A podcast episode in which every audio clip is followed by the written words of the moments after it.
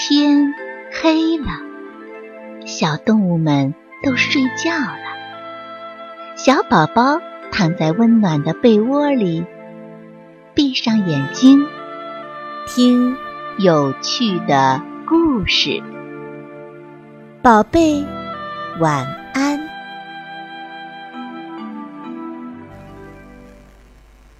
吃黑夜的大象。一到天黑，黑蘑菇森林里就传出哭声。小熊多多会把头扎进熊妈妈的怀里哭，一边哭，一边说：“嗯嗯，我怕，我怕。”小猴淘淘会拉着猴妈妈的手哭：“嗯嗯，太黑了，我好怕，好怕。”小刺猬渣渣。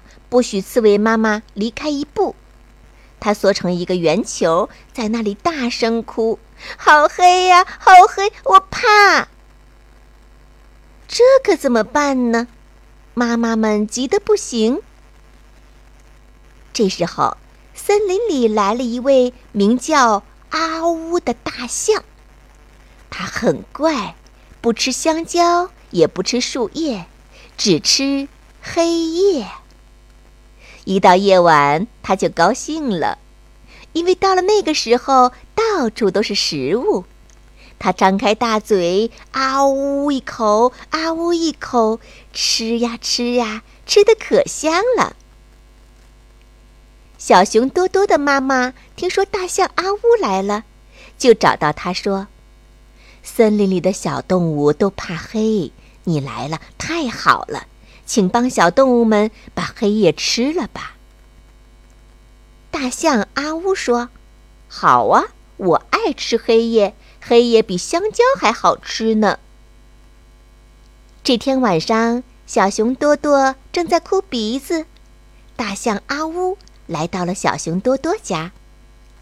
大象阿乌说：“哭个什么呀？别哭了，看我一口把黑夜吃了。”说完，他啊呜一口，小熊多多家的黑夜不见了。关上灯，房间里马上亮得像白天一样。小熊多多不哭了，在地上跳来跳去玩了起来。大象阿呜又来到了小猴淘淘家，因为他听到淘淘的哭声。大象阿呜说。别哭了，别哭了，看我一口把黑夜吞肚子里去。他张大嘴巴，啊呜一声，果然，小猴淘淘家也亮了起来，连玻璃上芝麻大的小黑点儿都能看清楚了。小猴淘淘还会哭吗？他开始在地上跳来跳去，哇，太好了，不黑了。大象阿呜又来到了小刺猬渣渣家，把渣渣家的黑夜也全都吃了。渣渣也不哭了，跑出去找到了小熊多多、小猴淘淘，在一起又跳又叫。大象阿呜在森林里一边走一边啊呜啊呜的吃黑夜。湖边亮了。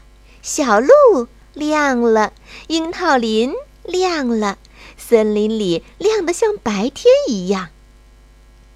大象阿乌吃了很多黑夜，他拍着鼓鼓的肚皮说：“哦，吃的太多了，太饱了。”他躺在床上睡着了。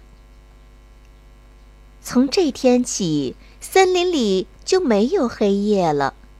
黑夜要像白天一样亮亮的，小动物们能接着玩儿。这些小动物的妈妈们谁也不能睡觉，他们要给小动物们喂奶，看护它们。几天过去了，森林里出了大麻烦。大白天，小熊多多在森林幼儿园里，他上着课就睡着了。呼噜声把黑板都震掉了。小猴淘淘在树上跳来跳去的玩，跳着跳着就累得趴在树枝上睡着了，扑通一声，掉到了湖里，咕咚咕咚喝了好多的湖水，哭着喊着爬上岸来。小刺猬渣渣在草地上捡大枣，走着走着就睡着了。刺猬妈妈到处找也找不到它，急死了。后来在一堆枯叶堆里找到它，妈妈要抱渣渣回家，它还说：“别动，不想动，我正梦见吃大枣呢。”夜晚没法睡觉，小动物的妈妈们也一到白天就打哈欠。他们一见面，不是说你好，而是说哈欠哈欠。树木花草也睡不好，都打哈欠。这座森林变成了讨厌的哈欠大森林。这样下去可怎么行呢？小熊多多的妈妈找到了正在睡觉的大象阿乌，使劲儿地把它推醒。说：“请你，请你把黑夜吐出来吧，不然这座森林就……”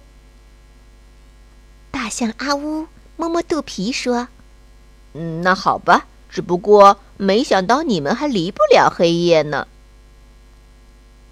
这天夜晚，大象阿呜来到了小熊多多家，他啊呜一声，把黑夜吐了出来，小熊多多家的夜晚变黑了。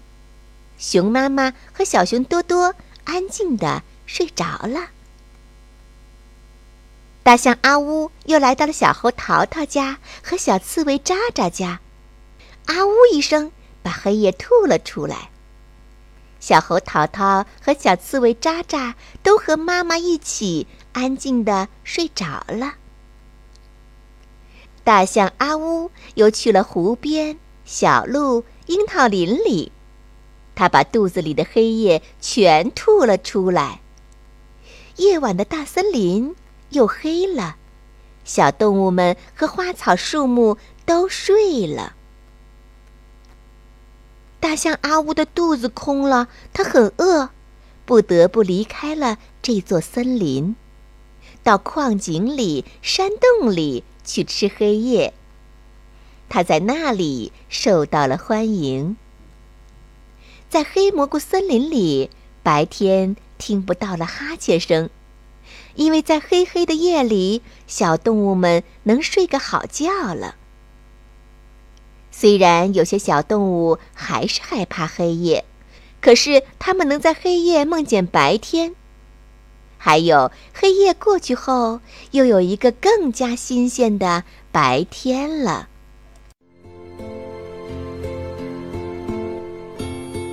小朋友们，故事讲完了，该睡觉了，宝贝，晚安。